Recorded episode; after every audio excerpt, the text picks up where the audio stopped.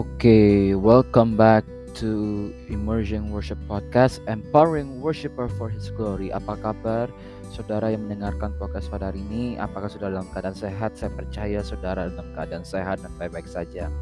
Jadi persiapkan diri saudara, just relax, jangan terlalu banyak tegang. Mungkin saudara yang uh, lagi cari tempat yang santai untuk mendengarkannya atau mungkin sedang di mana pun yang mendengarkan podcast pada hari ini. Dan saya percaya dalam beberapa menit ke depan sudah mendapatkan sesuatu yang baru dan sudah mendapatkan satu hal yang baru. Amin. Dan hari ini saya akan berbicara tentang from community to family. Saya berharap saudara bisa menangkap arti dari komunitas yang dapat berpengaruh kepada keluarga kita. Karena komunitas itu sangat penting untuk membangun persaudaraan persahabatan dengan sesama yang lain. Dan namun sebelum itu kita akan berdoa bersama-sama. Mari kita berdoa. Terima kasih ya Tuhan terima kasih buat segala kebaikanmu dan tiba saatnya Tuhan uh, kami akan memulai podcast pada hari ini. Biar apa pun yang mereka dengarkan engkau meneng engkau uh, memperhatikan mereka dan biarlah semuanya demi kemuliaan namamu dan biarlah mereka dapat menangkap arti komunitas itu. Terima kasih Tuhan, terima kasih. Kami serahkan semuanya ke dalam tanganmu di dalam nama Tuhan Yesus. Haleluya. Amin.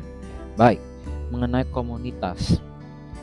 Menjadi bagian dari komunitas rasanya bukan menjadi hal yang asing lagi bagi kehidupan kita saat ini. Dengan kemajuan teknologi dan kehadiran media sosial, setiap kita bisa menjadi bagian dari suatu komunitas yang dengan sangat mudah tanpa repot-repot. Dalam sekejap kita dapat membuat atau menggabungkan diri dalam grup-grup yang ada di media sosial seperti WhatsApp, Facebook, Instagram, dan platform lainnya yang serupa.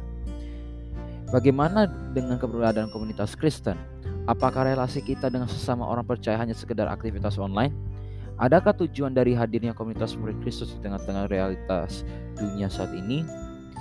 Komunitas Kristen adalah anugerah seperti yang dikatakan dalam Efesus 2 19 20 mengatakan, "Demikianlah kamu bukan lagi orang asing dan pendatang, melainkan kamu surga warga dari orang-orang kudus dan anggota-anggota keluarga Allah yang dibangun di atas dasar para rasul dan para nabi dengan Kristus Yesus sebagai batu penjuru." Berbicara tentang komunitas Kristen tentu tidak dapat lepas dari Kristus itu sendiri. Mungkin ini adalah hal yang sudah banyak kita tahu, tapi sering kali kita abaikan atau lupakan. Sejak kejatuhan manusia ke dalam dosa dalam kejadian tiga, saudara, konsekuensi dosa yang harus dihadapi oleh umat manusia bukan bukan saja bicara tentang rusaknya relasi manusia dengan Allah, namun juga rusaknya relasi dengan sesamanya. Dalam kenyataan sehari-hari ini menjadi sesuatu yang sesuatu yang terjadi yang sering terjadi dengan mudah kita menaruh curiga kepada orang lain dengan muncul-muncul negatif thinking di dalam pikiran kita ataupun juga ada kecenderungan kita untuk menganggap rendah orang lain. Bila hal ini kita biarkan dan terus memuncak, tentunya akan menimbulkan konflik yang sia-sia, saudara. Dengan demikian, kita dapat melihat bahwa ketika kita dapat duduk berdampingan dengan sesama orang percaya, kita ketika kita dapat mengasihi jemaat ataupun rekan pelayanan di dalam persekutuan kita, dan ketika kita dimampukan untuk mengampuni, menghibur, serta menguatkan mereka yang ada di dalam komunitas kita, itu terjadi semata-mata karena anugerah Allah di dalam Kristus Yesus. Hanya Kristuslah sebagai juru selamat yang dapat membersihkan kita dari dosa sekaligus melepaskan kita dari segala jera dan konsekuensi dosa, termasuk memulihkan relasi dengan sesama yang rusak tersebut. Dengan demikian, Paulus menggambarkan bahwa komunitas Kristus sebagai suatu kerajaan dan keluarga Allah yang di dalamnya setiap anggota memiliki hak-hak dan kewajiban sama. Untuk diterima menerima, untuk dikasih mengasihi, untuk diperhatikan memerhatikan, untuk diampuni mengampuni. Mengasihi, bagikanlah bagikanlah Injil dalam hidupmu. Belajar dari teladan Paulus saudara saat ia hidup dalam dan melayani di tengah-tengah jemaat Teksalonika. Ada dua hal yang bisa kita lakukan sebagai wujud dari hidup yang mengasihi di tengah-tengah komunitas Kristen, yaitu berbagi Injil dan berbagi hidup. Injil dan firman Tuhan menjadi sesuatu yang sentral di dalam komunitas Kristen. Paulus lebih lanjut menuliskan di dalam Efesus 2:20 mengatakan bahwa kerajaan dan keluarga Allah itu dibangun di atas para rasul dan para nabi dengan Yesus Kristus sebagai batu penjuru. Dietrich Bonhoeffer dalam bukunya Hidup Bersama menjelaskan bahwa komunitas Kristen adalah suatu kenyataan rohani, bukan kenyataan psikologis. Artinya, komunitas Kristen itu mendasarkan keber keberadaannya pada firman Tuhan. Komunitas Kristen membenamkan dirinya pada kebenaran dan kasih yang sejati. dan hanya firman Tuhanlah yang berotoritas memerintah di dalam komunitas ini. Di sinilah komunitas Kristen yang menjadi sangat berbeda dengan komunitas yang lain. Firman Tuhan yang menjadi dasar, yang menjadi pengikat, menjadi inti dan nafas dari komunitas Kristen. Bukankah ini juga yang dapat kita contoh dari kisah jemaat-jemaat mula-mula di mana mereka bertekun dalam pengajaran para rasul. Di sisi lain, bukan sekedar perkataan, nasihat, dan teguranlah yang terus menerus dibagikan dalam komunitas Kristen. Kata hidup dalam 1 Tesalonika 2 8 berasal dari kata suke dalam bahasa Yunani yang nantinya menjadi akar dari psiko di dalam psikologi. Suke memiliki arti arti sesuatu inner being dari seseorang dari seorang manusia sehingga berbagai hidup memiliki arti bukan saja bukan saja untuk berbagi materi, harta benda, uang atau tenaga, tetapi juga untuk berbagi pengalaman dan perasaan terdalam dalam suatu pribadi. Misalnya di dalam kelompok kecil, hendaknya setiap pertemuan tidak hanya fokus terhadap membahas firman Tuhan, namun juga bagaimana pengalaman-pengalaman hidup yang terkait dengan firman tersebut dibagikan. Keberhasilan, kegagalan, ketaatan, ketidaktaatan, serta suka duka semua dibagikan sehingga menjadi kesaksian yang menguatkan sesama anggota komunitas. Relasi yang inkar inkarnasional seharusnya menjadi gaya hidup yang kita hadirkan bagi komunitas Kristen kita di sekolah, di kampus, di kantor, di keluarga, dan di gereja. Relasi ini tidak se tidak sekedar menjadikan kita sebagai guru, penasihat atau orang tua rohani, namun bagi namun makin membentuk kita menjadi rekan atau sahabat seperjalanan yang sama-sama hadir dalam suka duka hidup sekaligus juga menghadirkan Kristus di dalam hidup sesama. Dalam 1 Petrus 2 9 mengatakan bahwa kamulah bangsa yang terpilih, imamat yang rajani, bangsa yang kudus, umat kepunyaan Allah sendiri supaya kamu memberitakan perbuatan-perbuatan yang besar dari Dia yang telah memanggil kamu keluar dari kegelapan kepada terangnya yang ajaib. Kehidupan kita sebagai komunitas Kristen tidak hanya berhenti pada makna kita dikuduskan, kita dipisahkan dari dunia, tetapi berlanjut kepada makna kita diutus kembali ke dalam dunia untuk menjadi berkat, menjadi pembawa kabar sukacita, menjadi gam, menjadi garam dan terang bagi dunia, realitas di sekitar kita. Sama seperti bangsa Israel yang dibebaskan oleh Allah dari Mesir, untuk kembali ke tanah Kanaan sehingga dapat menjadi berkat bagi bangsa-bangsa sesuai yang Allah janjikan kepada Abraham. Demikian juga kita yang telah dikuduskan oleh Allah dari dosa dan mau dipang dan dipanggil Allah untuk menjadi berkat bagi dunia ini sesuai dengan rencana penciptaannya. Tentunya berdampak bagi dunia sekitar kita. Bisa kita mulai sejak dini tidak harus melulu menunggu sampai kita menjadi alumni atau sampai kita punya panggung pentas, tetapi berdampak kita, dampak dari kita mulai sejak masa-masa menjadi siswa di sekolah dan mahasiswa di kampus. Dan apalagi di tengah-tengah kondisi masyarakat dan bangsa yang sedang terpecah belah akibat isu agama dan kesatuan yang juga di, banyak diisukan sampai hari ini di berbagai berbagai sekolah dan kampus melalui komunitas Kristen yang hadir. Mari kita menjadi komunitas yang berdampak, menjadi realitas di sekitar kita dan menjadi berkat bagi masyarakat dan bangsa ini. Kenapa kita perlu ada komunitas supaya kita dapat mengerti apa tujuan Tuhan untuk kita membagikan apa yang Tuhan mau dalam kehidupan kita.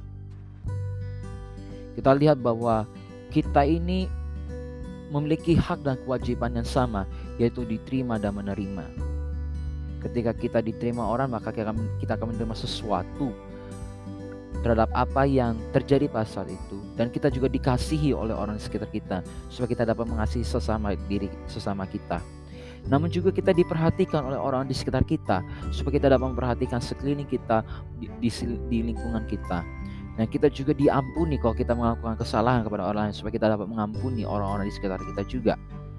Itu dalam Ibrani 10 ayat 22 hingga ayat yang ke-25.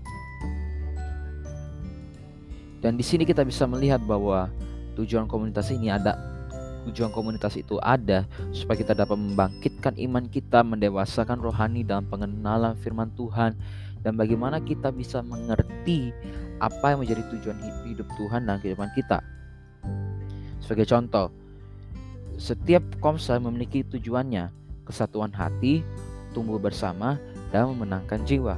persatuan hati bersama-sama memiliki uh, keyakinan bahwa orang-orang dipanggil Tuhan untuk menjadi saksi kepada setiap orang yang percaya di dalam namanya.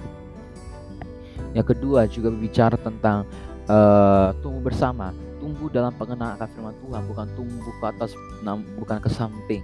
Ya itu istilahnya cuma uh, apa namanya iklannya ya tetapi tumbuh dalam pengenalan akan firman Tuhan dewasa dalam firman Tuhan kedewasaan rohani spiritual maturity itu perlu untuk kita dapat di, dikembangkan karakter kita diubahkan sikap kita menjadi pribadi yang lebih baik.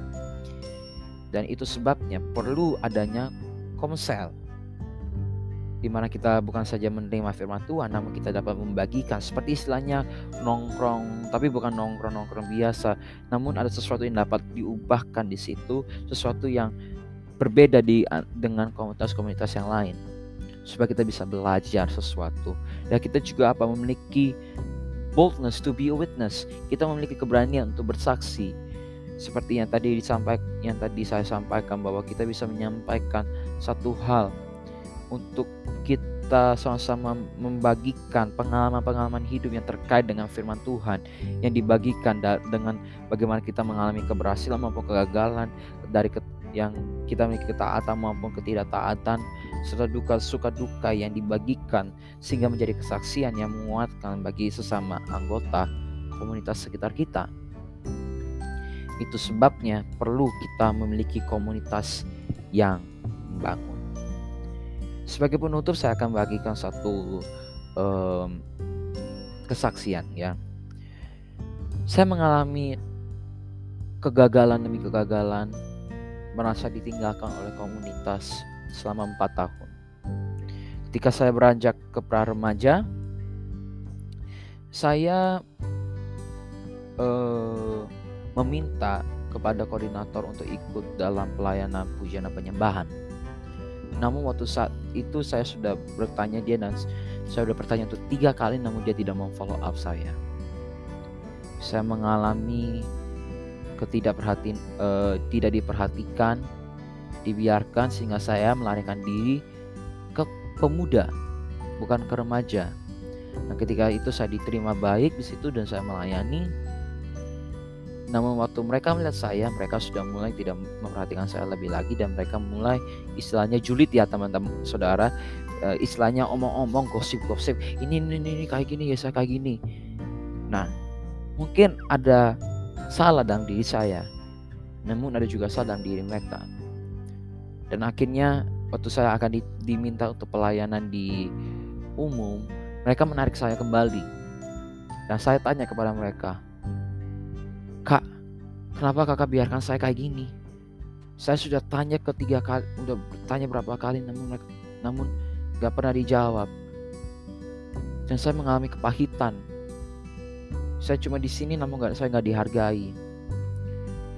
Dan pada akhirnya kami ber, kami bersama-sama uh, rekonsiliasi, rekonsiliasi. Kami uh, saling mendamaikan, mendamaikan diri.